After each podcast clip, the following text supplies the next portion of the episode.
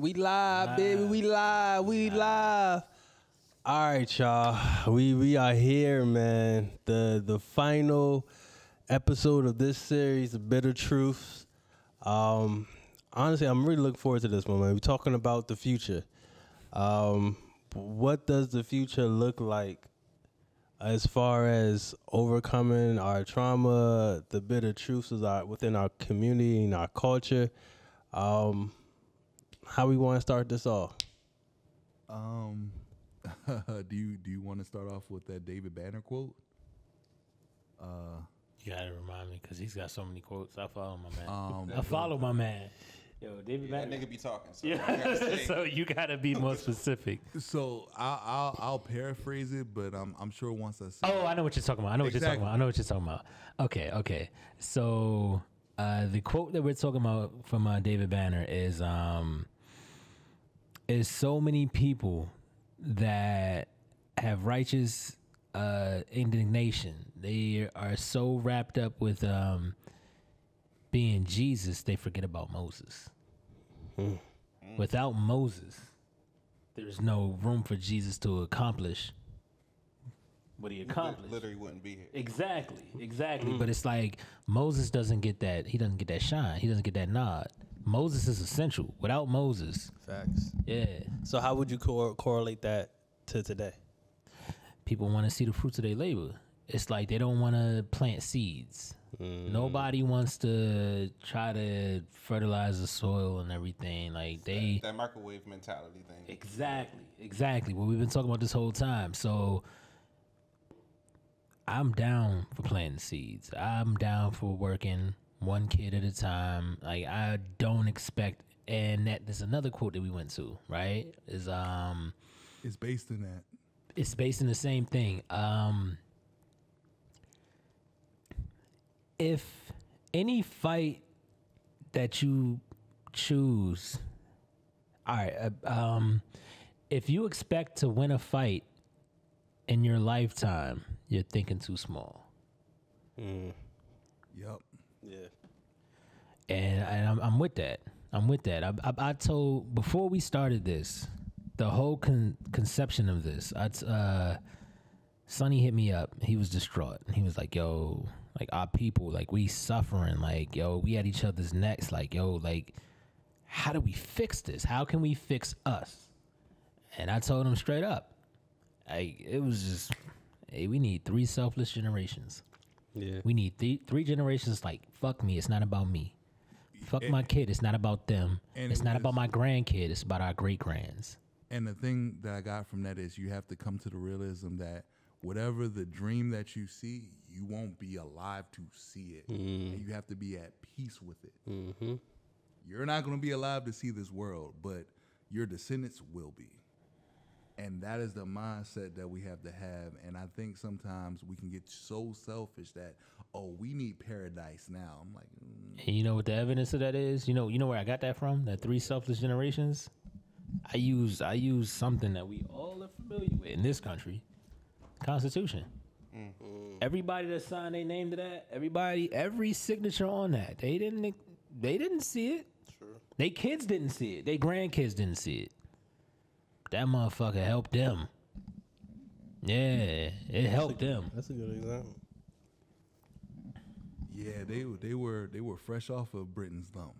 They were fresh out, like yo, like they and they were building this stuff up like from the ground up. Mm-hmm. In a fucked up way, but yeah, Yeah. Yeah, And I feel- it's a good example, but I'm not gonna put too much weight on the Constitution. They had to change it 25 times. No, I feel you. I feel it, but I feel like, but the only person that I know on our time on, uh, on our team that did it is Ice Cube, or that was that was willing to do it. Mm-hmm. The only person that took them steps was Ice Cube, and look what happened. got crucified. Man, what? Hmm. Hey, yo, shout out to Ice Cube, O'Shea Jackson Senior. Appreciate you, appreciate you, cause we need that, Yeah. And we and we need more ideas like that. Yeah. But I mean, like Yeah. he's one of the fathers of NWA. Of course, it's going to come from him. But what happens when he's done? Like we just lost. We just lost one of our greats. We lost one of our greats. Uh, Dick Gregory. Yeah. But we still got Sam Jackson, and people people are like, oh, you know, how do you call Sam Jackson one of your favorite? Like we like nobody ever talks about how radical Sam Jackson is. They'll know about Sam Jackson before he was a famous actor. Like how he Sam Jackson was an alumni of Morehouse. Was an alumni of Morehouse. He got kicked Well, out. he's an honorary alumni of Morehouse because he never graduated from. You, you know why he didn't graduate? Because he uh, he uh, like stuck up the whole administration. He kidnapped Martin Luther King Sr. Hey, yo. Yeah. Locked him in. like, the Yeah. Administration building. Kidnapped Martin Luther King Sr. Held him held that whole cabinet accountable. Like, hey, we need some changes. Yeah, that's Sam Jackson. Samuel L. Jackson, yeah. So when people are like, oh, Denzel, nah, it's it's always gonna be Sam Jackson for me, man. Facts. Yeah, that, that's that's that's wild, yo. legendary. Hmm? Let's get to it. Let's get to it. All right, Yeah. let- all right. Before we go into the future, I think it is important to recognize the past generations, like like you, how you use the Jesus and Moses uh, example. Okay. So I guess how can we do that? Like really respect our past, but still look forward to our future. Let's identify something. So when when we use that concept, by all technical means, we're the past. We in our dream world, we're the past. Like I, mm-hmm. like so in that concept. So are you just talking about let's go back further in our historical context? I mean- this being the present. E- either way, however you want to go about it, this can be the present as far as I mean, I agree with you. We are the past in the sense that we got a younger generation, you know what I'm saying, that's that's right there behind us and they're looking at us for, you know, what to do, what to do next. But at the same time we looked at somebody as well. So we have our past that we look at. All right. I, think, there was um if if I could ooh, let's not die us off as a generation. No, if we no, no, think no. about it, Yeah. the the movers and shakers that we idolize, they were our age when they was really at their prime, at their peak. So we, we, we so right now we shouting know we shouting know Gen X. We shouting know Gen X for, for showing us what was uh, what was capable. But so uh, the meat and potatoes of this is going to be we're going to be talking about the baby boomers. We're going to be talking about the boomers. We're going to be talking about Gen X. We're talking about millennials um, and the Zoomers. That's what they call them. They coined them the Zoomers. So boomers to the Zoomers. the boomers to the zoo. Boomers to the Zoomers. All right. Is it because everybody was on Zoom for school? Hey, I should have bought stock. that shit dead now. We all regretting that. Yeah. Nah, that shit over now. Hey, that shit is dead. We starting with the boomers? I guess we could, but it's just like I have I have a concept. I think there was a certain point in history, I can't pinpoint the time, where uh where society in America actually allowed black people to pick between a red pill and a blue pill. So Okay. the reason why I bring that up, um, why I bring that up, and you can tell me if I'm way off here, is because I think there was a certain point in history in which we we there was like you know I think it was like the late '80s, '90s, early 2000s, in which there was a sense of like almost like a, a dullness to racism or to major racism, whereas like we it wasn't really as profound or in our face. Whereas there was a certain time in history, Jim Crow, all of this like there was like there was progressive change at a certain point and then there was like a there was like a period in the 70s in which it was like yeah okay we passed the laws but we're still uncomfortable. Then there was a certain period of like okay now things have become less overt more covert mm. and that is the blue pill mm. And that is like we're not going to give you the harsh uh, like you know we're not going to give you the disgusting medicine we're still going to like treat you a certain way but it's going to be so covert that you think it, it tastes like cherries it tastes like Yeah, we're gonna kill you slowly. Do you think it's covert or we just became desensitized to it? Because my wife's family is from the UK and it is a stark difference. I think the way you describe it is how they experience racism. It's kind of like gaslighting. Like, oh no, like, no, like, it's not because you're a block. It's just, you know, how you act. You're not, you know, you're, you're not fit for society. Like da da da da. da. Like it's not because of how you look. It's because of how you act. Mm. Whereas we know, like we know, like there's no other reason. Like it's blatant. Like with the fucking Karens. You know what I mean? Like you like that shit that happened at that Airbnb was the gall, like the like the audacity that you're just gonna walk. For and- those who don't know, what, what are you talking about? Okay, uh, it was it was uh, I can't remember. I think I want to say it's in Florida. I want to blame everything on Florida, but I can't. I can't. I really don't know where this was. I just know it was a black family, or it was it was black occupants that uh, rented an Airbnb, and the white neighbors entered the Airbnb, and I'm like, what?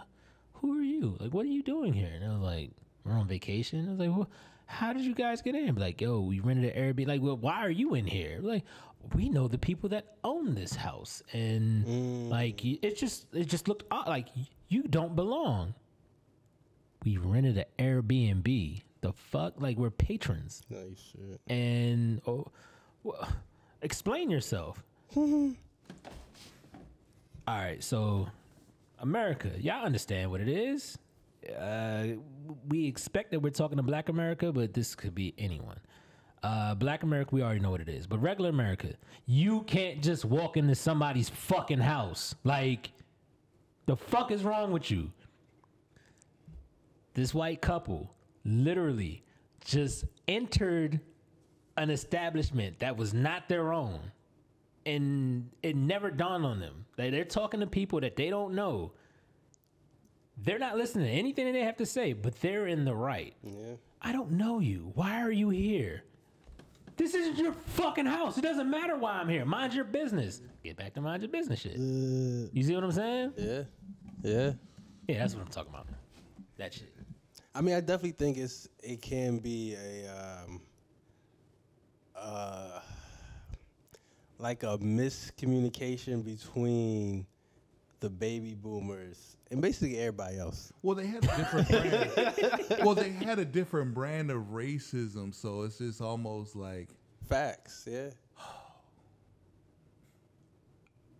I I really want to word this very good because I I honor my mother and my father and everybody that came before them. That's respect. I felt like in certain like when you get told stories about baby boomers, especially black, uh, black working, you know, men and women, they accepted scraps and they took that mentality and they were just like, well, you know, I, got- I got all this overtime, you know, like, yeah, they give me, you know, I get to do this and like, you know, they let me do that and, you know, I, you know, I mean, it's all they- about working, working hard, breaking it back. They had to long as- survive.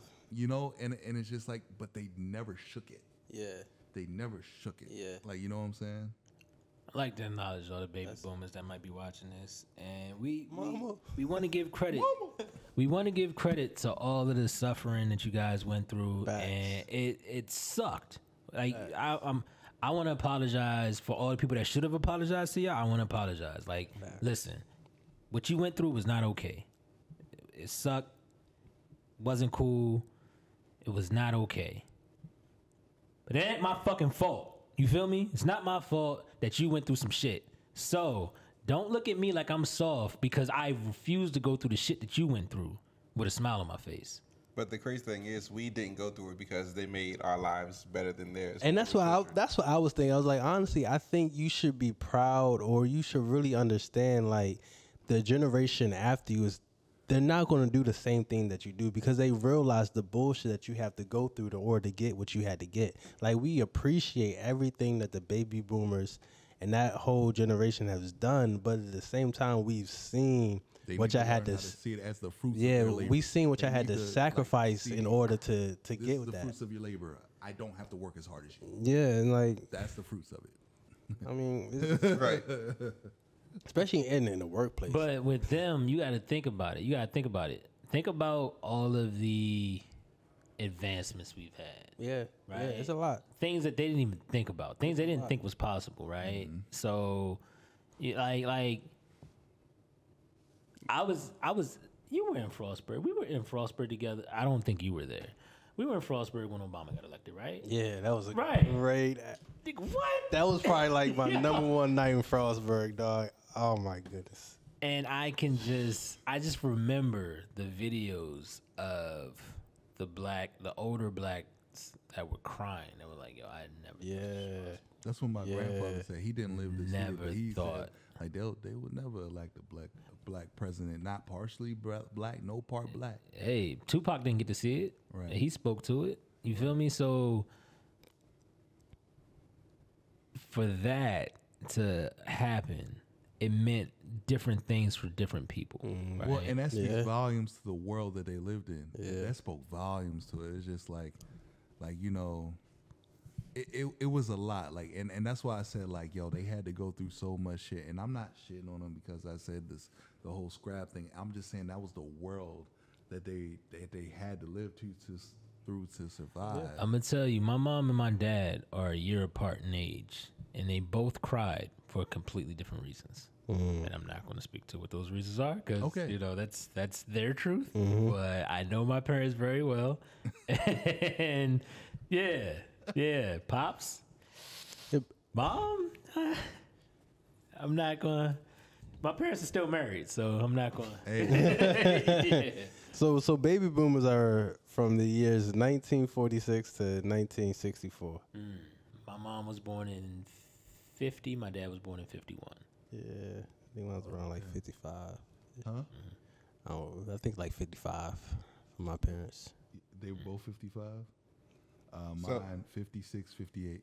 Yeah, just I mean, think about the psychological warfare they went through. as. Exactly. Yeah, Like they literally saw and what they people seen murdered, slaughtered in the streets at a higher yeah, rate. at a very high rate, where violence wasn't as common as it is now. Like Yeah. we watch the news and there's violence on the TV every day.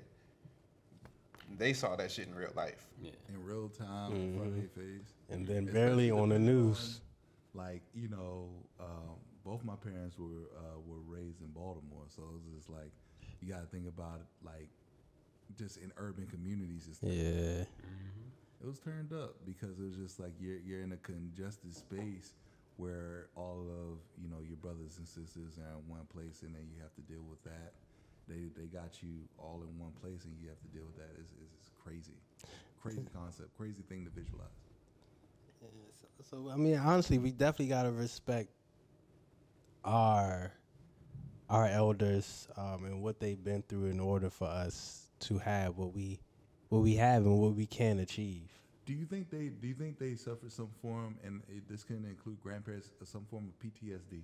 Every black Most person definitely. in Yeah. America, Yeah, no matter what generation you live. Most in. It's like Definitely. well, like like you know that was the, let's let's equate that to wartime, Yeah. and then now it's peacetime, and I'm- don't know No, how it's to- not peacetime. It's, Nah, still wartime. still- Yeah, it's honest- a different kind of war. Ex- but they have, kind. but they are failing to acclimate. They're failing to adjust. But that's a that's a serious thing for I mean, because they, they have they have a lot of you, battles, yo. Imagine prisoners when they get released from incarceration. I got the hardest y'all. thing for them to do is transition into civilian I got y'all. It's not a failure to acclimate. It's not a failure to acclimate. What it is, is it's not it's not their fight anymore. You feel me? At least they feel that way. huh? So they feel that way. So yeah, no. So No, at some I'ma- point you got to pass the torch. At some point you got to pass the torch. Let's, So it's not- let's it's not their address let's address passing the torch. Right? They passed the torch. They passed the torch two generations ago. You know what I mean? They passed it to Gen X. They didn't like how Gen X carried it. So they tried to disregard Gen X, and now they're focused on millennials because They we got the us. numbers.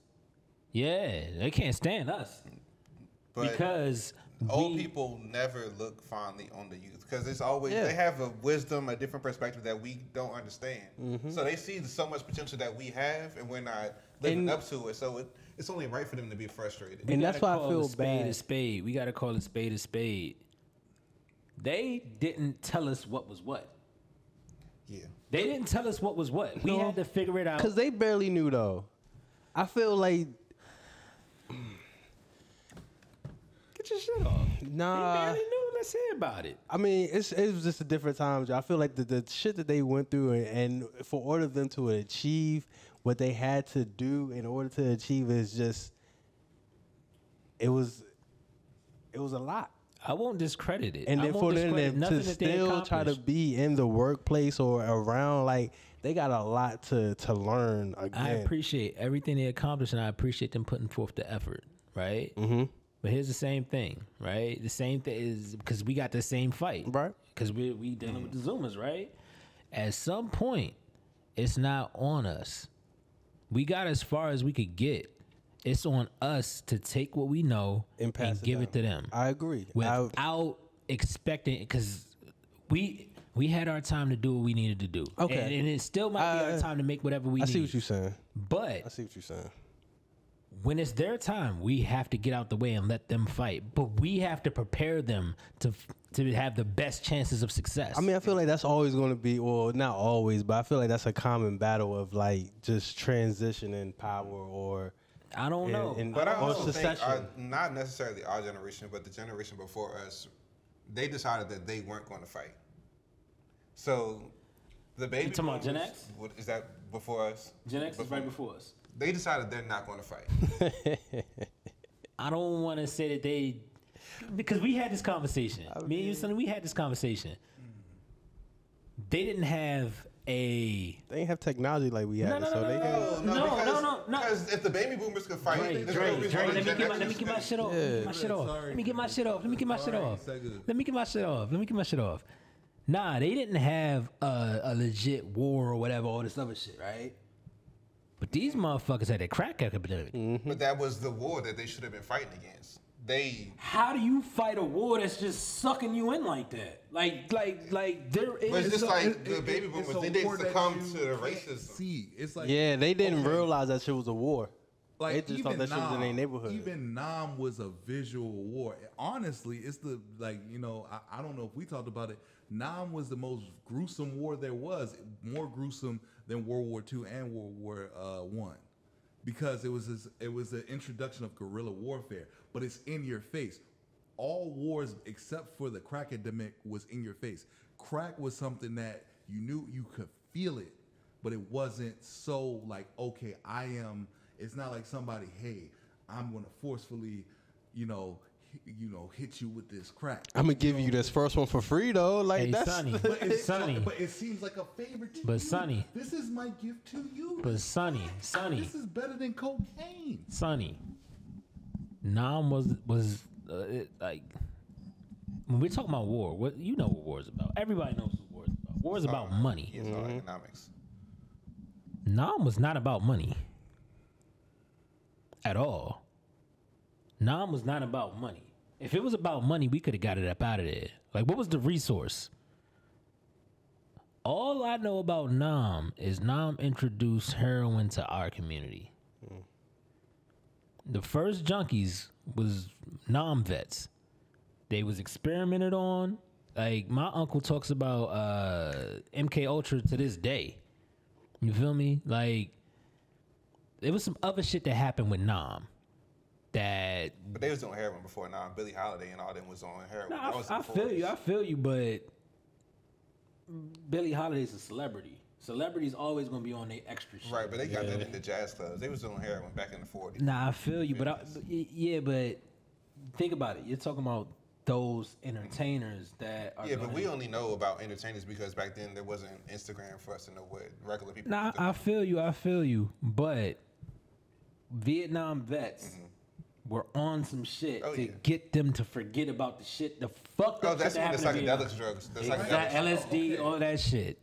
okay so uh war so okay war in the in the sense that you put on a uniform you get drafted you're you're you're clearly you in your mind you as the person going out to defend the country you know you're going to war when you are a consumer of a product you don't know somebody's going to war against you you think you're going up to somebody to buy a product that is the difference with that generation they were going to buy a product they didn't know they were being attacked yeah. That- that's the they didn't di- know that's until until everybody was Yeah, drugged Like, out oh, and attacked. Until it looks like the Walking Dead outside. like, oh, they got us. Yeah. Oh, I thought we were just buying a product and purchasing it, and it was good stuff. I mean, Nah, I but at the same they I time, think we're literally playing on bragged the about- ignorance okay. Of but at the same time, Okay, that's kind of feeding into how social media is now. Like in the beginning, shit was cool. Like it was fun. Social media, MySpace, Baze, Baze. But as you continue, you see people really killing themselves. It's like a lot of bad things around social media. But okay, okay, right. Yeah, like, and, and that's a good comparison because how do we promote these things, right? As a good thing, like Facebook, Instagram, anything, as a fun way to connect and interact with people. But if you take, but if you take, if you have too much screen time, it can fuck with productivity. It can fuck with your brain. But it's not presented as someone is shooting a gun in your face. So mm-hmm. the way that warfare is conducted has completely changed. Yeah. Fact. And and then when you and then like it, and warfare is a little bit different when it's not another country. It's your I got. You get what I'm saying? It's Oh, a completely it's a completely different thing. It's like So here's what I'll say to Gen X. Here's what I'll say to Gen X. Right, I'm not going. I'm not going to bastardize them. Um, I'm gonna say that they're trying to pick up the slack now. I feel like a lot of Gen Xers are trying to put jewels out and, and, and get people hip now. But I feel like in their prime, when it when it was their fight, they were just trying trying to find the rules. They were trying to figure out. What, Yeah, what- they, they were still learning. Yeah. For sure. yeah. For sure. Yeah. So if you're still learning, you can't teach what you don't know. And that's one thing I had to learn when my, my time talking to Chizzy and them. You know what I mm. mean? Like my perspective growing up in PG, like I didn't know that the rest of Maryland didn't have parks and recs. Like I had no idea. Like I didn't know that I just had an abundance of resources. Like I didn't know I had access to stuff that the rest of Maryland didn't have. what was it that generation of birth of the latchkey kids? Or, No, no, no, no. Boomers were latchkey kids. No, some of Gen X. Well, it depends. My mom was a latchkey kid. What's a, a latch? Last oh, so, all right. So so here's what happened. Um, with Single parent households. You- mm. no no no no no not not It's really not even not just really. that. It, it's it's both parents are working. Both parents are working, mm. so there's nobody there to raise the kids. So they give you a key, and you let yourself in. I mean, that's but, But- at a young age. okay. Yeah, like my mom they was like give you a five, set of rules. letting herself in the house, closing And the they give you a ah. set of rules of shit not to do. Okay. Get dinner started. All uh, this other stuff. Like yeah, Take the take the stuff out the freezer. Do this, do that. That's mm-hmm. what all that bullshit. That's where all that shit comes we're from. gonna teach you how to be independent. This, this, and Yeah. that, because we're both trying to get it. Yeah. At an age in which you should most definitely have a baby. It, it'll, it'll be against the law for I think, to that, I think that started with World War Yeah. II. I think that started with World War II. With World War II, the women, like the men were at war. The women had the to go to women work. had to go to work, and that's the first generation of latchkey kids, which mm. resulted in the boomers. True. Yeah, Yeah, and then I think that also comes into the mindset of they were taught to to just work until they until they die. Like like you know, it's so hard to stop a, a boomer from working. Facts. You notice like they're just that is what they pride themselves on, on, on just working. Even if it doesn't have the external benefit, like even if it's like, hey, you know you could do this smarter. No, I gotta put these hours. Yeah, I got my way, got my system. I've been here for thirty something years now. Yeah, you know, uh, you know, I earned that pension. You know? Yeah, yeah, fact. Like it's so crazy. It's But- like but I get- the I get- pride themselves. but. I get the psychology behind it, cause like you put in fifty years at a job, and you see somebody come in in less than a decade, they're right where you at when you put in your 50 years and they're going to surpass you. How do you not feel foolish?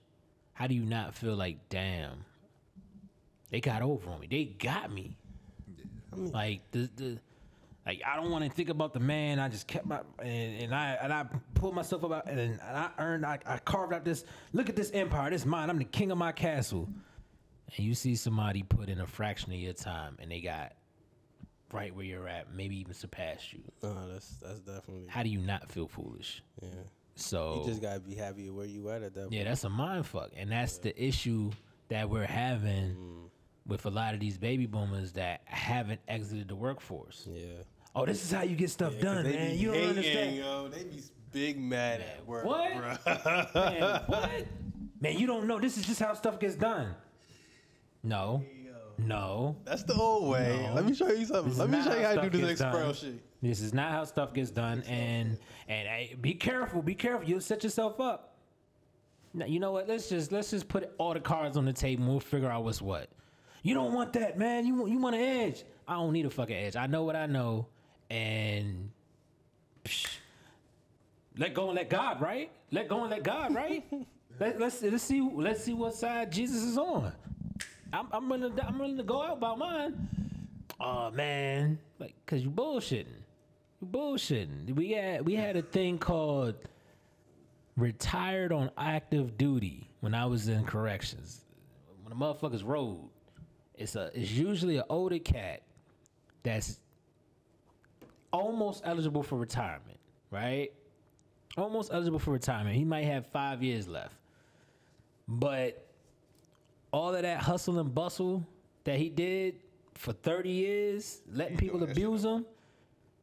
Oh man. Here's this new generation coming in. These motherfuckers, bright eyed bush, they don't know. They don't know the bullshit they about to go through. Mm-hmm. Instead of warning them, let me add on to this. Man, shit. So let me get mine in Yeah, five years. hey, hey, I'm your supervisor. Yeah. No, damn well he ain't no supervisor. At all. Nigga, you a RA two. That is a non-competitive position. Like, why are you not a lead? Why are you not a, a unit manager? Why are you not a shift commander? Oh nah, nah, nah. But I'm your supervisor. Fuck out of here, man. Fuck out of here. Like, what are you talking about? man, uh, I got seniority. That I outrank you. What the fuck are you talking about? You got seniority. Just because you here long. Yo, I appreciate that you survived. You got through the bullshit, but let's call a spade a spade. You was on some bullshit. You was on some bullshit. I'm here to work. I'm here to learn. If you can teach me, cool. And that's another thing, another issue I have with the boomers.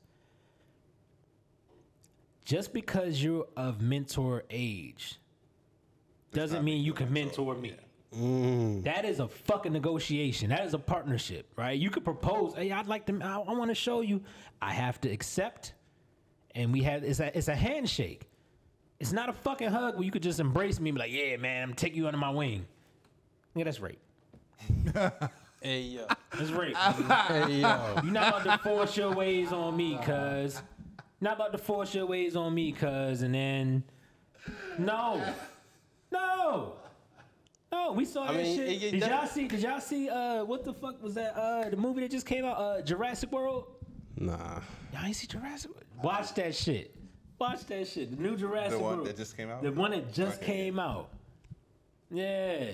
I watched. Watch that shit, and it will highlight exactly what I just said in one of the ending scenes between the uh, unknowing protagonist and the main antagonist. Is yo, we got something. I wouldn't betray this. I'm not you. So, what other? Okay, so let's talk about. Let's talk about us and the generation. I guess after us.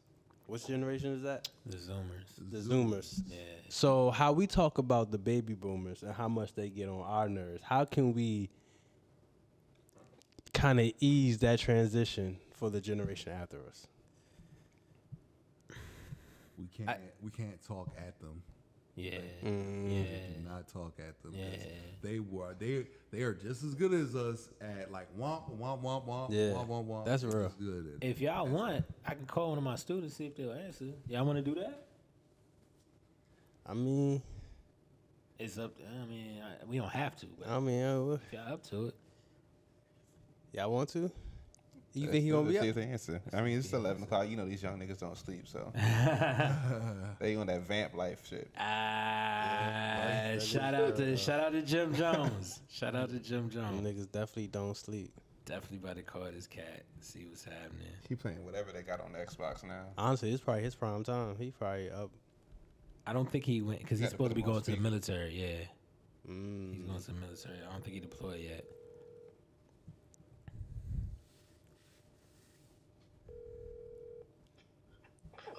My guy, my guy. We got we got you. We got you. We filming right now. Um Okay. this is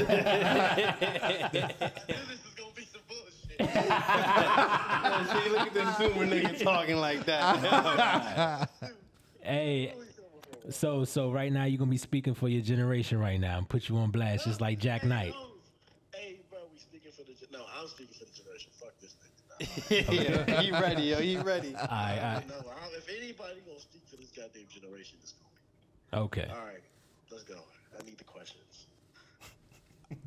Yo, my man ready. Yo, yeah. All right, this is I my love question. this guy, yo. So, as a young generation trying to move forward, trying to get what you feel like you deserve, how can the the generation after you, Before. Before you. before you, my bad, before you, support you? Uh, not give a fuck. Honestly, like let us like literally the best motivation I ever got was not being like not feeling like I was shit. And old heads made sure of that growing up. So I say keep that around because like that that you know, that grit needs to be built in every single man and woman. I believe in this generation because like with this generation, it's like it's kind of like two it's like two sides of the same coin it's like on one side you have the the privilege, you know what I'm saying, the ones that never really seen shit, and then you have the ones that seen everything, and it's just them that seen it, you know. So it's like, it's like because we kind of get miscon um, misinterpreted as like pussies, honestly. But then like they just take in consideration one side of you know what I'm saying the two coin situation. but honestly, old heads, I wouldn't even say old heads because I'm not really old. I say the the old past generation uh, take on mentorship, like as in like take on being a mentor. Like just grab some little hoodlum out the like out the trenches, and just like train him, like you were like Mr. Miyagi or some shit. It's gonna pay off. Word. All right, I definitely like that, and I think that's that's something kind of we was kind of talking about is like not talking to the the younger generation, but more or I'm less not talking at y'all, but Yeah, talking to y'all. Exactly. Yeah, but like that just I mean I don't really I can't really even say I have a problem with that right there because it's like a lot of motherfuckers in my generation have a listening problem. Mhm. Like period. Like they just don't want anybody to be talking to them about any goddamn thing because they're so hard headed. So let me so let me ask you Select few that so let me like that. let me ask you what what what what about our dynamic allowed you to accept that situation? Uh, because you me like a like a, a human. Honestly, honest to God, you were one of the first people to treat me like a human being in high school. Because you was just like, "Yo, I need you for this," and I was like, and you said my ninth grade mind. I was like, I mean, I ain't doing shit, so yeah, I might as well. I did not fuck with you in your ninth grade, yo. I, yo, you was too wild. Your ninth, yo. I stayed away. From, like I saw you, and I was like, hmm. Gotta let him grow a little bit. Yeah, not yet. Not yet. Not yet. I need, I need to grow a little bit. But that's okay because I'm glad that you actually took the time out your day and to like consistently check up on me with those things like that because that some of that stuff made me the man I am today. Honestly, Mm, but I'm still growing. that's that's dope. So that that was a But I powerful. one. say, yeah, you. Because kids, I don't know what it is, but like middle school, they kind of like just was like. You remember when you were telling me about like this, like the chill out period? They're like, yo, just chill. Like that's how the whole concept of middle school is just like, yo, y'all need to chill. And I came from that, and they were trying to implement that still, like be in ninth grade, and it made me not feel like a person. It kind of just made me feel like a like a project, kind of, you know mm. and you was one of the first people that you know saying didn't treat me like that. And I was like, well, this he seems pretty cool. It doesn't treat me like the rest of the people. So, like, and you actually paid attention to like my thoughts and like the things I had to say, even though I would say just any goddamn thing at that time. You would actually be like, well, well, this is why this is incorrect. You would explain things to me, like, and give me actual examples, and not say, well, because I'm an adult. You know, you never gave me that answer of like, because I'm grown, and that's why I stuck around and I decided to keep talking to you And that's that because you gave me boom. actual explanations to actual problems, and it made me a problem solver myself. Okay. All right, appreciate you, my G. Love you, yo. You represented really well, man. Of course. Yeah, absolutely. Shout out to the pod. Hey, Appreciate it. All right, my G. Hey, get back to your uh, get back to your evening. All right. Take care. Now let's call one of these little niggas that ain't got no sense. See, why you just looking for the smoke? Why you looking for that? Hey yo, not I am. calling ple- Aisha. like, I'm not gonna lie. I I'm pleasant. I am pleasantly surprised at how that call went. and Yeah. I will say like the younger generation, they they know how to keep it real. Yeah. And like keep it a being. He was like, honestly, just just let us be for a minute, and then when when you see us or when you feel like it's appropriate time to talk to us, you know, talk to us like a human. Right. Yeah, but I had to learn that when I worked in like I literally had to work in the correction system because like coming out of college, coming out of Frostburg, I like like I was overzealous. Like I had this whole like, oh man, I know I know exactly what to do to get these kids, man. It wasn't fucking with none of that shit. None of it. Like, man, f- oh my gosh. I remember my first kid, yo. My nigga, uh, I must just say his first. My nigga Andy, yo. Nigga Andy tried to play me. Fuck with him though. Nigga tried to play me. Nigga was cause you gotta think about it. Juvenile detention is supposed to be rehabilitative, right? But in Maryland, it's it's punitive. I'm glad you said it's supposed to. Yeah, we yeah, know what it's, it is. it's punitive, but it, it, it, I want to say it's punitive with an asterisk, right? So if you're in the system and you're trying to work the system, right, you'll get perks. You'll get perks. That shit, like, for real, for real. I keep it all the way a buck. I had a kid tell me, "Yeah, man, 16 right now. I've been getting locked up since I was 12. This is safety for me. This is security for me. Mm-hmm.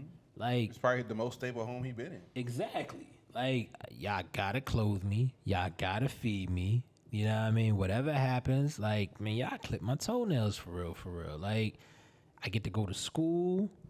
I got PlayStation and, and Xbox here.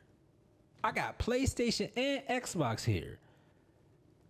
I asked him a question. I'm like, hey, so nigga, this is what you want for your future? Oh nah, man, I know what it is. I turn 18, I get starting to get charged as an adult. I'm gonna stop committing crimes when I'm 18. But until I'm 18, I know y'all gotta clothe me, y'all gotta feed me.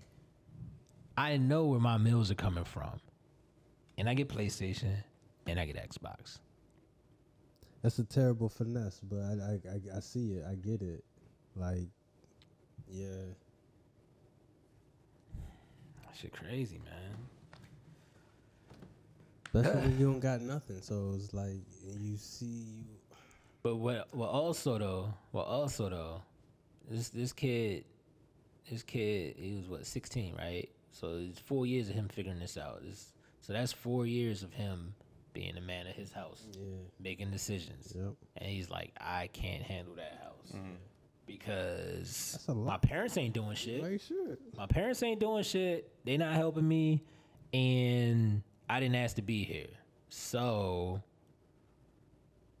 I'm gonna try to figure out this street life, and everything's a gamble. And I'm either hit a lick and make it out on my own. I can get away from my situation and start something new, or I'm gonna I'm work this loophole that I that, that's carved out for us. That some probably older, you know, somebody that's else in that life, probably try to put him on so they can protect himself because he already know that the the young guy can go through the, the juvenile system and probably make it out by 18 and be alright to figure out his life. Like that's awesome. That's just crazy. That whole thing, like when I came into that system, like I just knew, I just knew I was going to change lives, man. I was like, oh man, I'm gonna help these kids, man, because I did everything backwards. I went to intern at an alternative school, right? So I started in the school. All right, I, I came full circle now that I think about it. I started in the schools. From the schools, I went to the group home. From the group home, I went to juvenile corrections. Juvenile corrections is when you catch a kid after the act of a crime and then they send them to placement, which is the group homes, right? So I came the opposite direction Sure. and worked that, got to who I could get to, and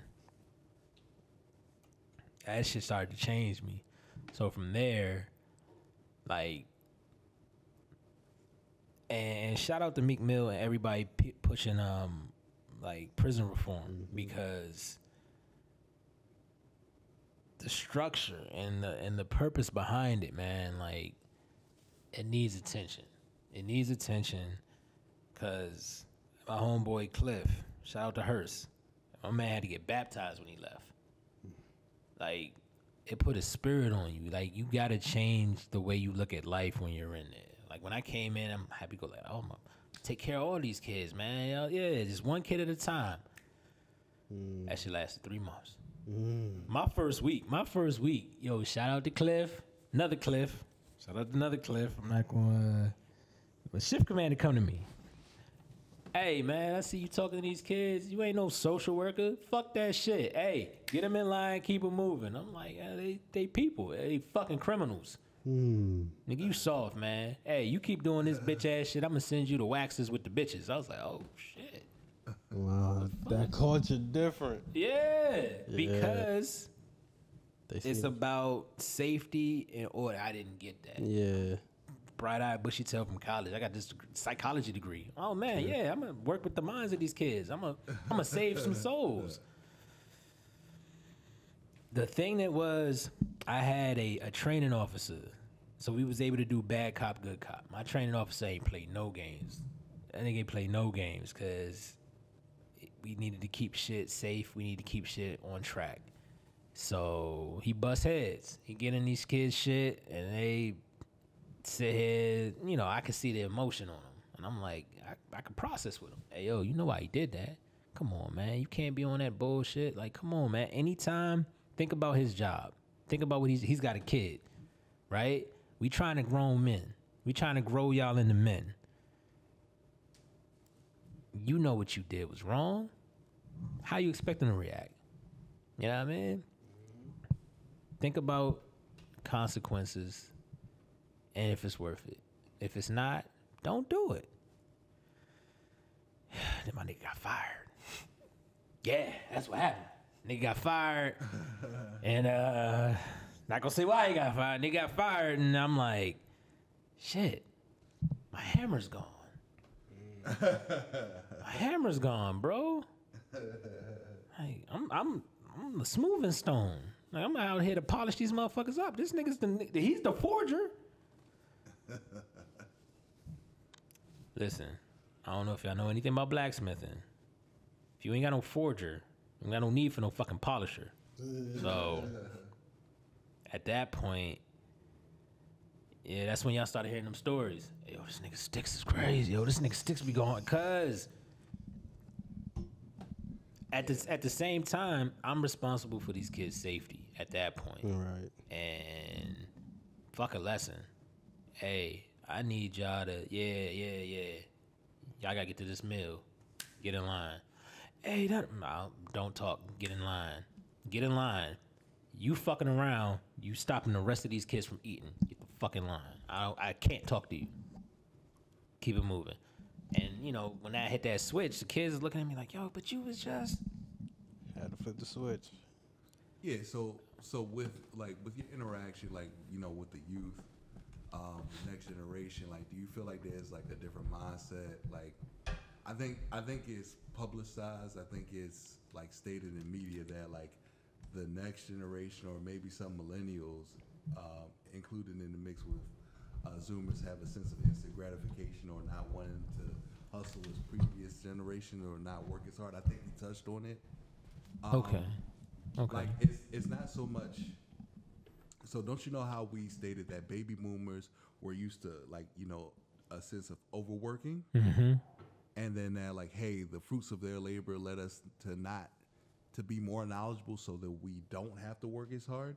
Do you think it's gone to such an extreme with the new generation? Whereas like when you like let's say you have the the advent of like you know uh, social media comedians who don't hit the you know co- comedian you know le- don't hit the clubs don't don't don't go through all the trials and tribulations. Like you'll have somebody like Faizon Love who really doesn't respect anybody from the internet at all. Like yeah you didn't work the clubs. You didn't do this. You, didn't, go through all of this So Faizon Love is more in the same vein as 50 Cent, right? So if you look at 50 Cent, 50 Cent's gonna gauge every new act that goes that gangster rapper route. So you could be a backpack rapper, 50 Cent ain't gonna say shit about you, right? If you come out of gangster rap, oh, there's a criteria, nigga. You get you been you been shot? You ain't been shot, nigga. I don't want to hear it because I went through some shit. I went through some real shit. Faizon Love is of that same thing. For him to get into entertainment, he came into entertainment when it was still run by the mob. So he's just like, I don't care about a viral sensation. Like your talent needs to speak and your talent needs to be flawless. And like I went like me being talented, I don't care about talent. Like these motherfuckers that I had to go through didn't give a shit about talent. And Remy Ma says that shit. Like she just wanted to be the nicest as far as MC. And then she got to a point where it's like it doesn't matter about you being nice. You feel me? So I say that to say this. The fucking baby boomers. And the reason I use that word, that vernacular, I have an adversary that's a baby boomer. Yeah. And he knows who he is. I don't know if he'll ever see this. I don't know if anybody bring this up to his attention, but whatever. Whatever. you know what I mean? This man has really not been an asset. He's really been an obstacle. Mm. And it's like and that's why when I when I started this, I said, "Yo, I acknowledge all it, everything that y'all been through. It, I apologize. I don't think anybody's ever apologized, but at the same time, fuck you, because I did nothing to you. He came into my life, I guess, as trying to be a mentor, mm. but I wasn't really shopping for a mentor. So always gave him respect even when he worked against me, even when he even when he like stabbed me in the back or like tough love, whatever he called, it, whatever perverted shit that he's on, he hit me with, oh, you know, I went through this, this, and that. I'm sorry that you went through bullshit.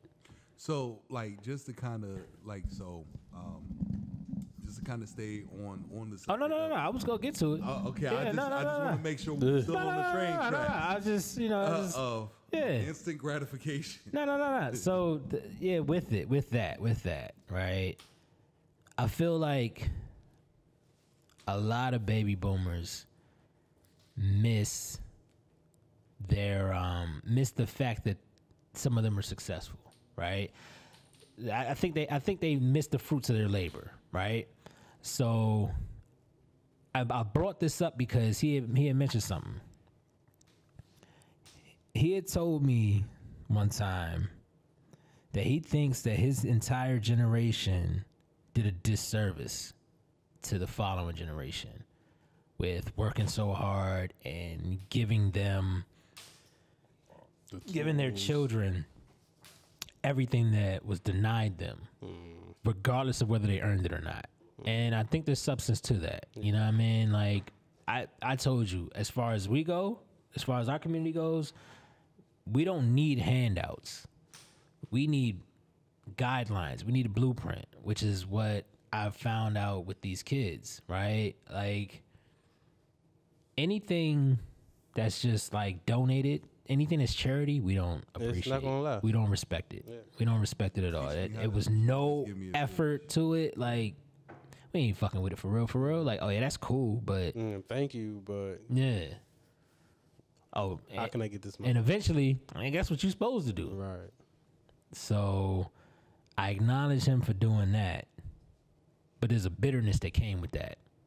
You know what I mean? Like, you hear the shit that they say about the wealthy, right? Once you make enough money, it's not about how much money you have, it's about how much money you give away now. That's the real flex. Mm. You feel me? Yeah. So I feel like they got it a little bit backwards where they were just not really focused on because they know they can't take it with them. They know they can't take it with them. But they're not focused on giving us what we really need to keep the shit going. They want us to be subservient. Yeah. They want us to be reliant. Hey, we did this. All this came from me. Pay homage to me. Like, I'm not going to teach you how to maintain a house, but I'll leave you the house. Yeah, and I think that this systems was just like mad different back then too. Mm-hmm. Like the way they just did everything that they've. I'm thinking about like when they balancing like a checkbook. Mm-hmm. Like no nobody younger than us is really gonna understand what balancing the checkbook really what, what that really is. But that's all they did. You know what I'm saying? That's how they operate back then. So now then that took time. That took a lot of time to sit down, balance your checkbook, do what you gotta do for your own finances. Now it's like everything is two days, next day, like you gonna Automated. automate it. You know what I'm saying? So it's like shit, it's you get your paycheck two days early. it's instant, yo. It's instant. It's, it's not too much planning, but it it does require a lot of planning, but not as much as it did back the, then. the, the thing that scares me about automation is I don't ever want to, like I, I always told myself I was going to take a year to just be a woodsman, like just just just get, just connect to nature. Like I'm gonna learn how to survive off this. I mean, I respect it. Yeah. like Okay. because if the world, because I, I I just I just think of. I know it sounds kind of conspiracy theory. I always think of the doomsday scenario, like, yeah, the world is a, is relying on technology. Hey, man. let's shut this shit down and see how they I definitely ain't mad at that, dog. You like you gotta. I feel like, and these are the skills from the baby boomers. For real, like those are still They- and essential I feel like All of skills. them know how to survive in that world. but they exactly. taught it. They just- Exactly. And yeah, I mean, I and that's and that's the whole thing. I I don't want to get too bad down on them because of how they were brought up. Do as I say, do Yeah. what you're told, don't ask questions, and they knew that that was kind of a fucked up way to raise somebody. Like you kind of have to ask questions, like to learn, to have a better understanding, right? If if you're gonna take control of your destiny and your family going, you need to know how things go. You can't just follow blindly. yeah. Yeah, but I think as a as a person, right? Nobody's ever going to give you everything that you want or need, right? So let let's let's take it from the perspective of they probably were thinking about how they felt having to having to learn all of this different stuff. Like, man, I wish like this was a real like chore or this was really like like you know stressful on me that I had to learn how to do this and do that. Man, my kids are never going to worry about having having to do this. They're never going to have to work because I'm going to be able to work hard, put in the hours, and they're never going to. I'm just give it to them. But you're not mm-hmm. gonna be here. I mean, that kinda that's gonna leave a disser- that's gonna do a disservice. So here's here's what I will give them. Here's what I will give them. They probably feel like we're like, yo, get out the way. We're like, get out the way. We still we know that you're still here. We know that you're still here. You're not obsolete. But you need to we we need you to assume your new role. Right? Yeah. Go into that grandparent role Yeah. right? Be that elder statesman, right? that's Be that wise older figure. Because I don't think the the baby boomers know that that's what they're supposed to be doing now. Mm. They think that they still should be in the mix. Oh, I still got this energy. I'm still around, like Or just I'm still chilling a soldier. all the way off. yeah, like no, Yeah. your fight's over. we don't like how y'all are fighting, so So give us some information about what you would have done, and we might not use it, but it's still perspective. You know what I'm saying? I think either way, having that either perspective way, is key. either way, your time, you did what you could with your time. And you have to respect the next group coming up because you got is like what, what you know everybody know what Drake said YOLO you got one life It's so I feel like with uh okay, so let's say you work work to perfect the craft, right? okay Let's say we're talking about writing.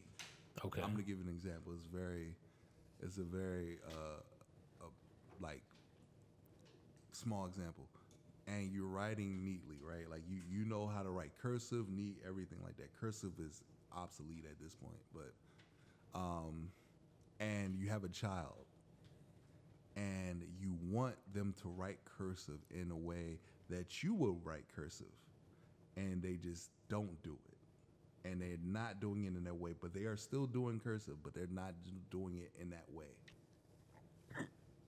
I think baby boomers, once thing once they realize that the next generation has is not going to do the shit the, the way they do it, they're like, fuck it, I'll just do it myself. Fuck it, you're not doing it the right way. Oh, you don't cut grass diagonally, you do it this way. You fuck it, I will do it myself. And then it'll take them longer to do it. The You ain't got one- that spring in your step no more. I mean, and I think that's that's. you don't got that spring in your step only- anymore. Fine. That's on the right here. The only time that baby boomers, I, I'm, I kid you not, if it didn't originate with them, they will ask for help. Facts. If, if, if it's on the computer, They- if it came, It's, after it's them, like it, they will it's like what for. Cuz said in the Incredible Hulk movie, Tim Roth, right? He was like, "Yo, the knowledge that I have and the body that I had when I was 25, that is somebody I would not want to fight." Yeah. Hmm. And that's how they feel, but they really feel that way like right now. Like, you know what? I might not be what I was when I was your age, but I think I'm tougher than you at this age. I understand. So just so we're not staying on I'm us to say, we and, got- and, we got- you and gotta the let- baby we boomers, gotta let the baby a boomers lot go, of this yo. is about the future. like It shit, is. we It got is. like that's, that's now we I'm can get saying. back to we get back to my Nah. young boy. So I appreciate what my young boy said. I appreciate what my young boy said as far as just giving game and getting out the way because they got to figure it out. Mm-hmm. I talked to him about the, about his music selection. I can't stand it. facts. Can't stand Yo, these these young niggas. Yo, I can't stand. I can't I call real niggas. yo. I what do you listen to? I oh my gosh. So he was so he he he makes music. Okay. And he asked me to critique some of his music. Uh-huh. And I'm gonna tell y'all what I told him. Trash, trash. No, no, no. back to the back back to the drawing board. No, no, no. For me, for my preference, too much Juice WRLD. Mm. It's too much Juice WRLD. And he's like, yo, who's better than Juice WRLD? I'm like, for me, Juice WRLD is just a diluted Kid Cudi. That's where all that started with me. And he thought about it. he's like, Diluted oh. musically, not actually chemicals in his system. He's definitely But at this point, I've realized outside of Griselda, I don't want to hear nobody else new.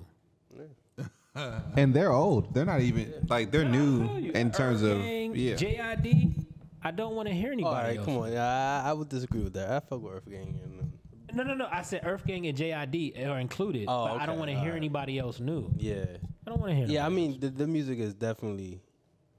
And all right, this you just made me think of like so, back in the day or like the '90s or maybe early 2002. They'll Mm-hmm. yeah. say like that hip hop music was about being the drug dealer or being the boss, but then now this younger generation is really about being the drug user. Mm-hmm. So like that that's that's a totally different side of the coin. Like that's a different type of effect. Uh, Do you feel like that really affects the future and So, but it. boys? So here's the whole thing. You got a whole different dynamic, right? You got a whole different dynamic, and I, th- I think I think I think things come in come in waves because in the seventies it was embraced to be a user to to oh, you talking about Jimi Hendrix? indulge to indulge in Talking about Ray, uh, Ray Yes. Charles, and okay. all that all that type of stuff. It was popular to indulge. But it wasn't in the music. It wasn't in the art. Yeah, but I say wasn't it not as, not as much. as as blatant as it is now, not or as like much as it is. maybe Like, It wasn't was overtly. It- exactly. It's Not overt. so it's gonna be always like covert stuff in art. That's what makes it art. But Yeah. now it's not even. Cloud it's Nine not even is all covert. about heroin. but you don't know that it's heroin one until you. song. You, can go to to Future's song, whole it's last obvious. album. That's one song. You can go to Future's whole last album. It's nothing about drugs. Yeah, It's all- that's why. it's That's all why I feel like they might, they might, you know, talk about being in clouds or Mary Jane or like stuff like like. Okay. It's like sub. It was innuendo. Okay. Yeah, but now Okay. it's like Okay. I'm just flat out depressed and I'm I'm ready to kill myself. But it's all about a, a a trendsetter, somebody who comes along and breaks the matrix, right? Matrix, right? You could argue it was Lil Wayne. You could argue it was Future. You could argue that like all the emo rap is XXXTentacion Yeah, yeah. He was the he was the guy who bought that who bought that wave like emo rap Yeah, I mean- or whatever. So it takes one. It only takes one. It's like, damn, this is different. It's vibing. It takes a hit. It takes a hit song that sounds good sonically. And there You goes. got something. Yeah, Lil Wayne definitely like. You know what I'm saying? Or three. I know the song. I know the Lil Wayne song. I know all them bitches. I know. No, no. I know the song that changed rap. Which one? Just was that? like, um. So right now I'm watching. I don't know if y'all. What watch- song was it? Negro, did you just say you know the exact song? I know, that right? That's what I a- like. I need to a know. wild thing. Okay, no, I, I What just wanted to clarify Get that some you just said that. Lollipop. Lollipop. Lollipop changed rap. So, something told me you was gonna say that shit. It did. How, nigga?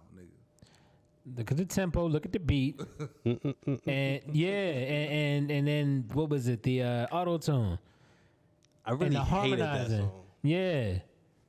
That's I the mean- one song that Lil Wayne really wasn't like spitting, spitting on. That nigga was harmonizing. And what is everything else now? Yeah. Harmonizing rap. Okay. Cause it was ringtone rap before that. T-Pain was killing it. Soulja Boy. He ain't do what the fuck Lil Wayne did with Lollipop. And then Static Major died. And that song and that sound stayed. So okay, so we're, we're going to move through this shit. yeah, all right, man. You will We not definitely- take me off we- these tracks. We, we, It's cool. No, so we talk about music, like you know how it's changed over time. So like, okay, the uh, so one of our so one of our points with the future is the advent of the internet and where we're at and how that can impact um, the progression. Let's talk about how that can impact the progression of our people specifically moving forward. Like, uh, how has it negatively affected us? Uh, affected us? and how like is there any way to like maybe manage it to whereas we can leverage it to positively like uh push us forward in the future I think Oh, go ahead. I just be quick. I think we got to be more aware and conscious of the artists and the music that we push and promote. Um, I think because like we have, it's great artists that that don't really talk about the drugs, the sex, and the, just the negative stuff in general, but they don't get promoted. And the ones that want to talk about the shooting, you know, drinking codeine and shit like that, like those are the ones that get promoted on the radio. Those are the ones that get the influence of our children, and those are the ones that our children want to be like. I feel like that is beyond us, though. I feel like that is that institution. I feel like that is part of the quote unquote matrix that we're stuck in. Whereas, um, I can't remember who I was listening to. I I, uh, I consume a lot of content um, because I work with the youth and I need to know what they're talking about. So I watched the interview and they were talking about radio, uh, movies, music, and everything. And just we just talk about radio right now, right? So they were talking about if you look at every genre of music, you look at everything. There is no genre of music that promotes violence, debauchery, crimes amongst their own people outside of hip hop. There are no country songs, there's no rock song, there's no mm-hmm. K-pop, none of that shit. It's no, it exists. It's just not. It's not, Not- on- it's not on glorified. On it's the not radio. glorified, but also we got to think about what hip hop comes from. It comes from violent inner cities. So that's the nature of the genre of music. So I had this conversation with my wife and her family, um, cause she's Jamaican. So I was like, all right, hip hop is a mutation, a evolution of reggae.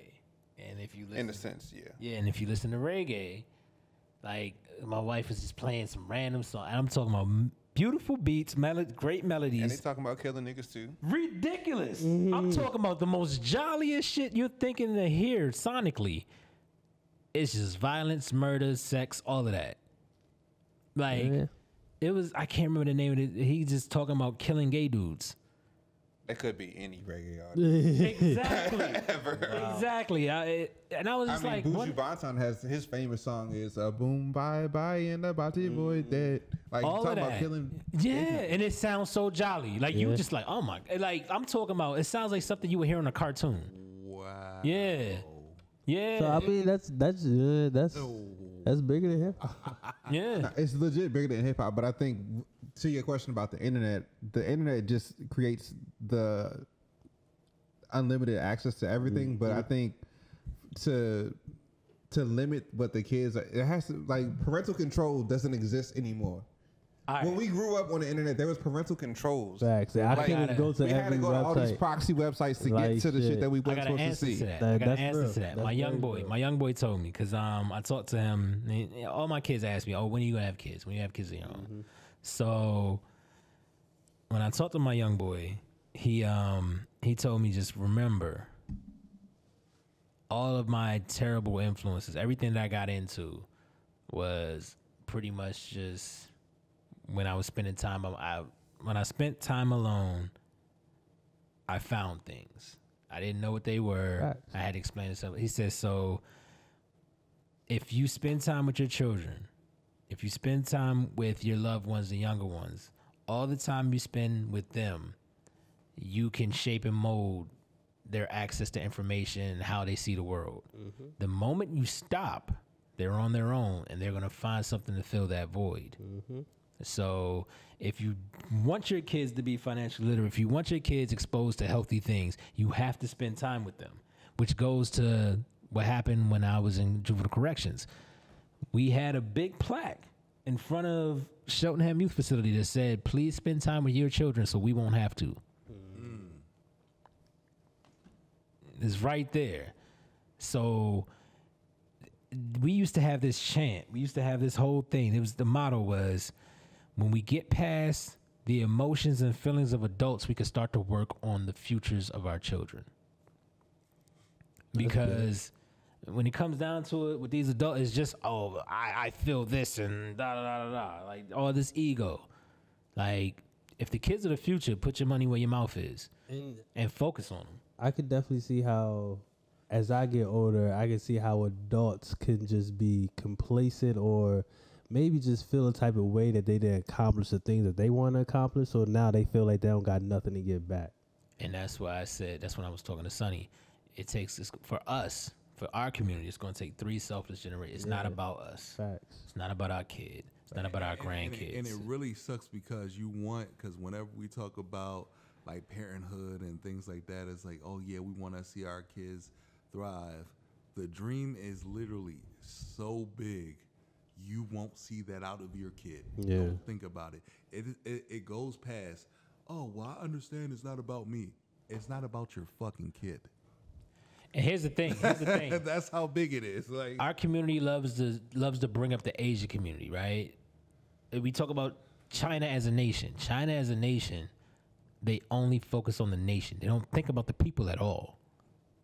And when the world, when when it comes when it comes to the, the Chinese people, the world will be like, oh my gosh, Chinese people are treated horrible. Like think about that uh, Olympics, right? Where they went to every province and they bust those people in to build that stadium without pay. And then when they were done, find your own way home. This was your duty to your nation. Like shit. You you see what I'm saying? Eh, The grass isn't greener on the other side. But China's getting shit done. Like China's a threat. China is, what everybody's worried about. You feel me? So they got their priorities. Yeah, Stop looking at what these other nations are doing, and we need to have a, a true conversation with ourselves. And at the end of the day, that the eh, the the focus on that conversation needs to be our youth, not you, Facts. not your pops, not your nah, our youth, our future. What are we gonna have? And are we gonna keep putting it in the hands of other people? Are we gonna keep throwing our resources to other nations? Are we gonna keep throwing like we're just wasting time and wasting everything we built? That's how I see it. You ain't lying. I, I, I agree with you for real. So I'm gonna tackle. I want to tackle two at the same time. Right. So when we talk about traditions, I want to talk about traditions and education, right? Okay. So I think when we talk about education, we're talking about like what what can we, what can uh, I guess what we're instilling into the next generation that could be Zoomers, or whatever the generation is named after them, Mm-hmm. the fuck would it be? Would it be like double A, like a double A battery or some shit? Yeah, because they probably gonna be energized. Like They- yeah, they something gonna- like I don't know. They gonna have some energy for. Uh, the metas. The metas. metas? The metas, man. 'cause oh, Definitely gonna be in that bitch. Oh man, the future gonna be. Whew. Cause I told, I told, like, y'all, heard- y'all heard the meme, right? When the dude was like, "Yo, it's crazy." You know, I, I, I can only think about how my parents had to think about the birds and the bees. He said, but now we gotta talk about the birds and the bees, the bees and the bees, the birds birds, and and the bird- birds, the bees that used to be birds, the birds that used to be bees, and, and the birds Lying, that used to be bees that still got a sting. Like, I see that joint, yo. That he, yo, Hey, he was not lying though. Like it's definitely different conversations that need to be had compared. and it's the- like by the time we get around to our children, which are gonna be way past Zoomers, probably the tail end of Zoomers, like they're gonna have obstacles that we can't fathom. Mm-hmm. Like shit that we didn't even think of. Mm-hmm. Like, come on now. You, and that we probably low key created or supported at the time of, of now. I, see, I don't know. I don't know if it's us that's that's supporting this. Yeah, well, not us, Well, but I- I us think- as a I- I think as a time. As a group, but us as a country are supporting. The be, Well, both. not supporting, but we're But at least moving going along. with it. Yeah. we're not fighting against it, so Right. In a way that is supportive. I think I think we've done a good job as as a human race of each previous generation creating problems and solutions for the next generation. Yeah, There are pluses, but also negatives. Yeah. Yeah, like yeah, we have advanced technology, but at one point, like yeah, back when there were swords and shields and stuff like that, we didn't have to worry about nuclear warfare. Like, mm. but we can drive. Like, there's a pro and a big fucking con. Like, you know what I'm saying? So I think that we're going to inevitably we're going to give them great solutions, but we're going to give them a big ass problem. I'm Oh yeah, they're gonna have unint- unintended consequences for our actions. Like we could think about the possible repercussions they'll have to face, but there's gonna be things that we never could have thought of. Like when they started driving cars, they wouldn't have thought that all the smoke from the emissions was gonna Sure. pollute the sky. Yep. That just happened to be a consequence that we found out 50, 60 years later. This this So let- meta world gonna be crazy. Yeah, so let me give you an example, right? So I have sleep apnea. I use a sleep, CPAP machine, right, to uh, help me get you know the best possible sleep. You know, so far I've been good. Sometimes without it, sometimes with it. They've created something, and I think this is going to be a thing. like you know, you know, you know about you know cyborgs and stuff like that. Mm-hmm. The in fiction, that's the next phase. So there is a actual CPAP device that will help that that you can implant. Like so, it's going to start off with implants. I think mm. there's an actual internal CPAP machine. I don't need anything on the outside. I just use something to press a button, and something inside will open up my passageways to make sure nothing closes off, so I don't sleep. It is in. It is implanted in me. I think if that is a success, they will keep on implementing shit to insert into it. Hundred percent. So that could end up being a great benefit, but also a big problem. Mm-hmm. Like, what if you could just like press two buttons, boop boop boop? Mm-hmm. Not even that. I mean, whatever the material they make make it out of, that could start to like disseminate within your body and cause cancer. Like, who knows what the hell Yes. could happen? Like, you, like Logan, like the movie Logan, like when the antimanium started to kill him. Adamantium, yeah, it started to poison him. But Yeah. no, no, no. What you're talking about, like, so you know, y'all know about the, the little implant microchips, right? Mm-hmm. You know what I mean? Gives you access to security build. Yeah, like, uh, did y'all hear about the guy that got microchipped and then he altered his microchip to emit a, a software virus? Oh shit. Yeah. Yeah, he altered his, he, he messed with his microchip. Fight the power. That every time he swiped through an access point, it put in a virus. Only his microchip worked. Damn.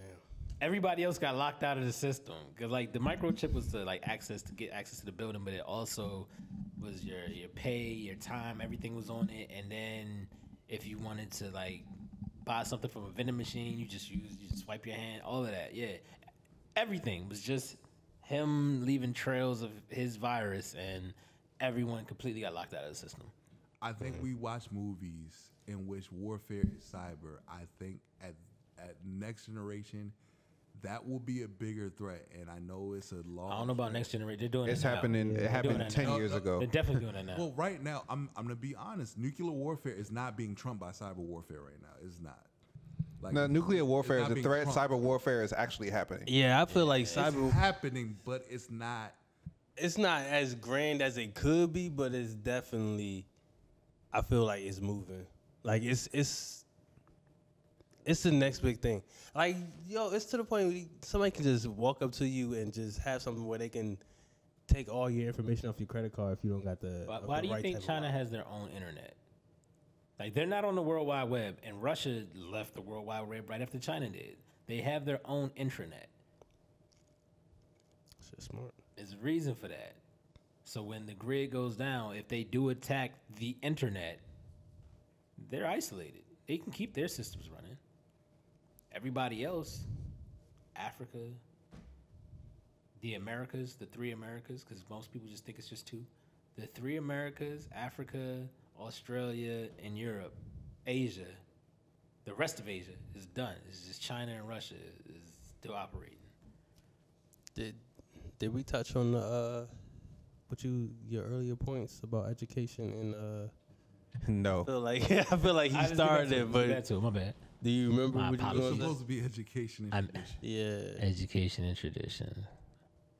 is I this get like a it. versus thing or like the importance of education and Well, tradition or My, my thing the is- lack is of importance of like I was trying to blend them together because you know, like traditions could be things that you teach, like that you, like that you, that things that we should be passing down. like social education, not necessarily like intellectual. so it, so it, it ca- so I think traditions can kind of leak into education because traditions are things that you pass down. In order to pass it down, you have to teach it. Like Yeah. you have to Okay. kind of educate the next generation. So.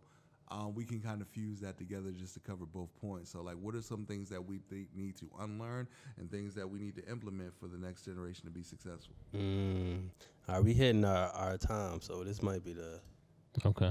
That's that's why I tried to cover. yeah. This this would be a good one too. Say it say that one more time. So, when it comes down to tradition and education, what are some things that we need to implement um, and keep to teach our next generation? And what are some things that we need to unlearn and um, you know, basically stop with our generation? I feel like one major thing that's already kind of happening is really just following the system and following like the the idea of the American dream, I guess.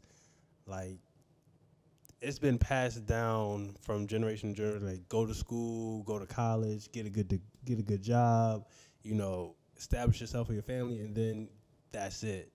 But now it's like the younger generation, they understand like going to work for somebody else, you know, spending 40 to 60 hours a week is not the move. So let me at this young age figure out ways that I can create revenue, start a business, and do something different.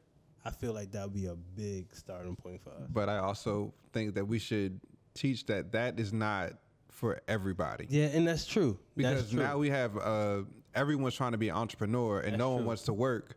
that's So true. You can't run a business if you don't have employees. Yeah, So every like when we had that small business loan during the pandemic, everyone uh, qualified for it because you had to have like less than fifty employees. Yeah, You only got one employee, and that's yourself. 100, 100. At that point, you don't really run a business. Yeah, so I, I guess the better way to say is being more self-aware, understanding where you fit in. Like college isn't for everybody, but at the same time, entrepreneurship isn't for everybody as well. I think with the the unlearning, we have to like unlearn dogmas, which are just like things that we've accepted as a social group, but has never actually been proven by mm. anything. So like going to college is the best way for you to succeed, even though like I guess they say over a lifetime you make a million more dollars, but the government going to tax sixty percent of that, so you only make about forty thousand more, or four hundred thousand dollars more, and over a lifetime, is it really worth it? Right. I think Sticks already started one thing is just kind of like getting on the next generation's level and having real human conversations.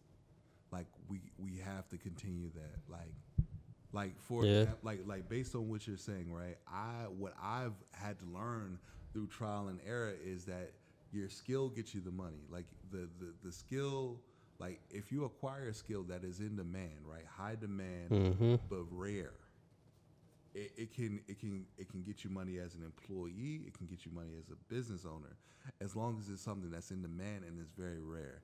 Now that's a hard thing. That now that can be a hard thing to do. But if it's like, hey, look, uh, where we're going with technology, there are certain sectors within technology. There are teams that certain companies may not have certain stuff, or even something mechanical or a skill. Pick up a skills like you know, like I think everybody's good at something All right. figure out what you're good at figure out the demand for it and just perfect it like if you have a knack for it if there's a market for it perfect that skill i'm not going to tell you that this is a land of milk and honey and that you oh just go to college and major in anything i will not tell you that Not at all. that Yeah, is you can't that do is that. that is I, I'm That's gonna be very counterproductive. honest. I love everybody who told me to go to college. I should have gotten some fucking direction Yeah. about that. Like I'm I'm gonna be very honest. That is the one thing I look back on. I'm like, I had no idea what the job market looked like when I was picking my major for college, or like, or at any point in college, I had no idea what that market was. Part of that was my fault for not looking into it, but But part of it also is we grew up in a time when the world literally changed as we were growing up. So when we graduated high school, computers were like a thing, but people weren't really working with mm-hmm. computers like that. But by the time we graduated college, everybody's working with computers. So when you go to pick your major, the world changed. Yeah. So is you would have had to already had a interest in computers in order for you to you would have just been hitting the lottery like oh I kind of had an interest in computers so I picked it and then you lucked up but for most of us we all graduated with something that we didn't go into the work field doing and now we're backtracking yeah, oh, most definitely. It's like Still um, paying that shit. it's like what Jay Z said. Everyone's born with genius level talent, right? Like even with him, he didn't take. He didn't really take to his skill with rapping because it came that easy to him. Mm-hmm. Like he had to start seeing the actual returns. You know what I mean? Like it was it was second nature. So he was like, oh man, it just really can't be that important because it takes no effort. But also I think that's something that we do have to keep as a tradition that we're kind of losing is the value of longevity. Like we are so quick to bounce if it's not happening for us within a year or two years. Mm. But Jay-Z is a perfect example. He didn't his first album didn't come out till he was 26 he had a he went through different avenues of really being successful to find that to really come to the conclusion that rapping was his niche. And a lot of times we give up before we get to that point. That's real and kind of like where you said, like it's a supply and demand in terms of economics. But if you're a master at something, you're always in demand. So if you work on becoming a master at whatever your skill is, you're always going to have a job. Mm-hmm. And Dre's so on point because we go back to my my appreciative OG uh, Sam Jackson got his first starring role. Like he didn't pop till he was 42. 42. You know what I mean? and in hollywood that's think about ancient think about Yeah, real come on, man. Forty two. Yeah. That's tough. So yeah, man, it's like if you have a dream, what did Denzel say? A dream without goals is just a waste of time, essentially.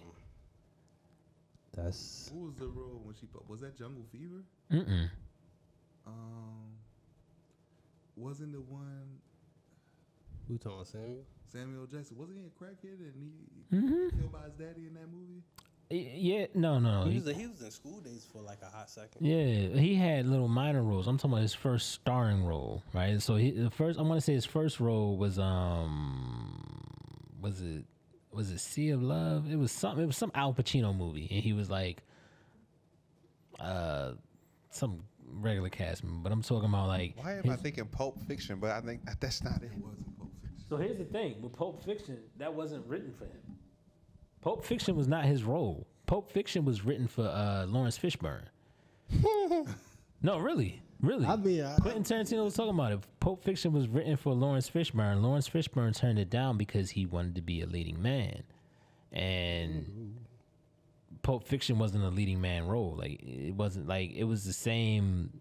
It, it was higher than Ving Rhames' role, but it, he wasn't the star of the show. You feel me? So yeah, for Laurence Fishburne to take his career the direction that he wanted it to go, he had to turn down. Pulp- He wanted to do Pulp Fiction, but he couldn't do it for his career, his career's sake. Um, The future. it's funny. Denzel, Wesley Snipes, um, Laurence Fishburne, somebody else, uh, and Samuel Jackson were all part of the same Broadway company. They all did plays together, and everybody else was getting, and that's why uh, Samuel Jackson credits his uh, his uh, sobriety to his wife because he's like, he was he was in the mix, but he was on drugs and wasn't getting them roles. That's why the whole thing, like you talk about Jungle Fever, he was on drugs. Like that was authentic. Like he was really like living that. Yeah, he was a functional graduate. Yeah. Yeah. Yeah. So so yeah, great side story. Mm-hmm. Uh, yeah, we got we got we got to wrap these. Yeah, we can wrap it up though.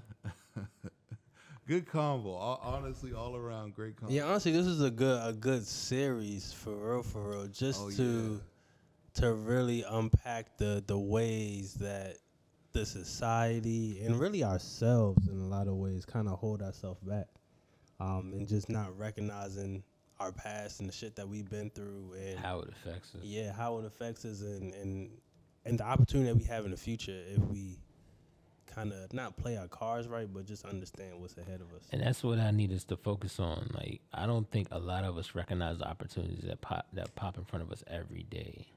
You know what I mean? Like there's a meme I saw that yo, we pass on million dollar ideas to work a seventeen dollar hour job. Yeah. Like we literally give up on our million dollar dreams for a seventeen dollar an hour job. And it's like that's what we're taught. Like get the guaranteed thing. Get the mm-hmm. like and that's like the welfare state, right? I always focus on us getting away from welfare because of how it hurts us. And what I never really acknowledged was the thing that hurts us the most about welfare is the narrative behind it. The narrative is, oh, without welfare, it's like America's turning its back on on the black community. We're not the majority that's on welfare. It's the white like welfare is for white people. Like the majority of the people that I know that are on welfare that are on that system are white people. It's not us. We're not the ones like we're not the ones that are leeching tax dollars for the welfare system. It's white people. Because if it was us, it'd be over. exactly, exactly. There's no way. So Yeah, man. Nah, nah, nah. We we re- we really needed this.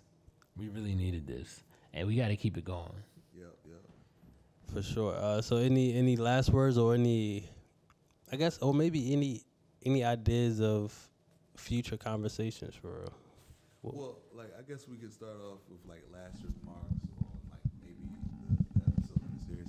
So I think you know, you know, shout out, you know, shout out to Sticks, man. You know, I'm, I'm glad we were able to shoot this and we were able to work together to get this done. This Word. our brainchild that we really wanted to push out and um, you know get on camera. So I'm glad we were able to do that. So that's a great accomplishment. Um, Actually, before we wrap it up, can y'all explain how y'all two came together to think about this series? Because I don't think we ever discussed that. That's good. yeah. So um, how would- I I think I was kind of I think like so in the midst of our conversations I picked up a rhythm like of what we would constantly touch on every time like just based on what we were seeing on social media like hear from different media outlets and stuff like that. Like just so much conflict amongst black people m- more so black men and black women and you're always just hearing so much negative and bad stuff. And it's just like in my opinion i think i just came to him and he could clearly hear the tone in my voice like damn near like man we gotta we gotta say something we gotta we should do something like you know Like we talk, we have in depth conversations about this all the time, like the status of black people, and Yeah. I feel like, yo, we're we're like, you know, I know so many intelligent black men and black women, and I'm like, how are we not doing better than this? Like how? Like how? Like I don't know how. Like it was it was baffling to me. It's baffling. Like it really blew me. Like so I was like, you know what? I would like to put this on camera. I want you to roll with me. I want you to to work. Let's let's, let's get the let's get the squad together. Let's do this. I want you on. Let's do this. So that that's kind of how I came to him. I don't I don't know if there's anything you want to add to it. Oh, no, no, that was that was hundred percent. You know, I, I, my whole thing is my my dad taught me to observe first, like, and I think that's when we were talking about um, mentors and mentorees and it being negotiation, being an acceptance. My mentoree um, pointed out something to me that I didn't even know about myself. He was like, "Yo, listen." I watched you before before I even came to have a conversation with you. I always watched you. Everybody's talking their stuff. Everybody's pointing out. He was like, "You only speak when you are knowledgeable about the subject." Like, and usually you're the last one to speak. You let everybody get their shit off, and then you'll interject. You'll correct, or you'll highlight something. You'll give clarity, and then you get out. And I was like, "Yeah, yeah," because. I don't want to be that guy that's just talking just to talk, just to hear my own voice, and then s- somebody was like, "Oh no, no, no, no, you're absolutely wrong about that." If I'm wrong, explain to me how I'm wrong. Don't just say I'm wrong. Like, like teach me something. Like, I'm I'm of the ilk that I'm. You're never too old to learn something, and I just try to instill that into my kids. So when me and Sonny have conversations, I never tell Sonny he's wrong. I just highlight certain things. Well, maybe this, maybe that. You know what I mean? I Yeah. try to be a contrarian because I can be. But Just um, offer a different perspective. In a way. yeah, yeah, and that and that different perspective opens it up to a even broader conversation Right. like, and that's how we really honestly like one of those conversations was and this is like a segment of one of our many conversations but this was just something like hey once he offered his perspective and i had mine and then conversations kept on going and i'm like we have these strong opinions about this stuff and we both care about it so, you know, let's get it on camera. Let's see if we can put it out there to see to just put the information out there, make sure that we do our part and spreading like at least our opinion. Like we, you know, I can't say for certain if we're right or you know, if we're right, wrong, or whatever, but it's something that we see from our perspective or my perspective, your perspective, your pers- perspective. We just wanted to put it out there just to get a conversation started. Um, and yeah, I'm, I'm glad we did that, you know. Facts. But that was that was the basis of it. Nah, man, it was definitely needed conversation, man. I'm definitely glad y'all came here and uh, we made it happen for real. Yep, yep. appreciate you guys, man. Thanks for having me. Uh, thanks for allowing me to be a part of it. Uh, and more importantly, thanks for putting it out there so the conversations keep going. Because essentially, my goal was to kind of like put questions out there to start conversations, and that's why I always say it's about accountability and growth and you got to allow that space for each other to grow, right? Like you don't grow stagnant in your own mind. You know what I mean? You got to trade ideas. Like we all think different. Mm. We all bring something unique, and mine isn't more important than yours or yours, and yours aren't more important than mine. But together, I feel like we can find solutions. You know what I mean? Like not one of us has the answer, but because our situations are different, our needs are different, and that's why we had that situ- uh, we had that episode with the ladies.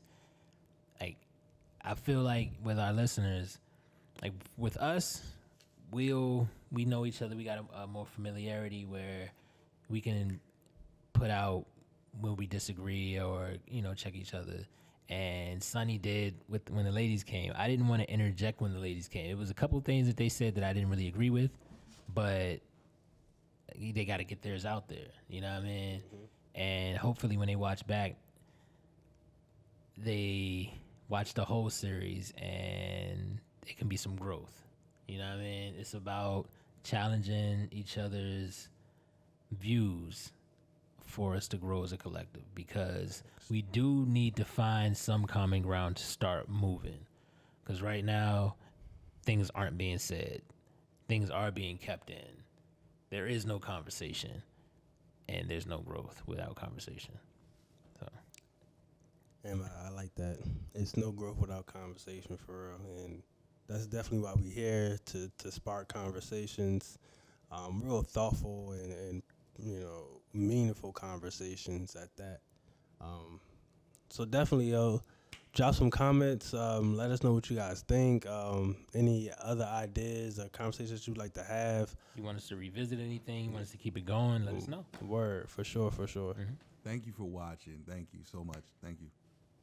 Uh, so we gotta do the the uh, the proper outro. Um, follow us on social media. I'm really gonna get these clipped up so we can really start sharing these motherfuckers. I, bruh, let me tell you, all right. This shit is gonna pop, all right. It's only a matter of time. So I have the experience um, in working with um, a collective of business owners and um, and organizational leaders who are all on the same mission of really trying to build their digital presence, their digital presence, Presence. presence. Yeah. Ooh. So we created a website. Um, it's in the works, so we're still creating it. But what's going to happen is we're going to have um, a lot of our content, a lot of our clips, our videos, um, and a lot of information just about us um, there. So coming soon, we'll say what'sgoodbro.com. Um, where we'll be hosting all our, all of our conversations, all of our products, all of our services, everything that we do for real. So um, you'll be definitely be ready to check that out real soon. And um, what else can we announce? I feel like it's something else that's that's brewing. But now, man, we always working, and uh, so like I said, follow us on Instagram at WGB Podcast, on YouTube at What's Good Bro, and then lastly, What's what'sgoodbro.com coming soon, man. So we study going up, man, and thank y'all for listening and watching this series, uh, Bitter Truths.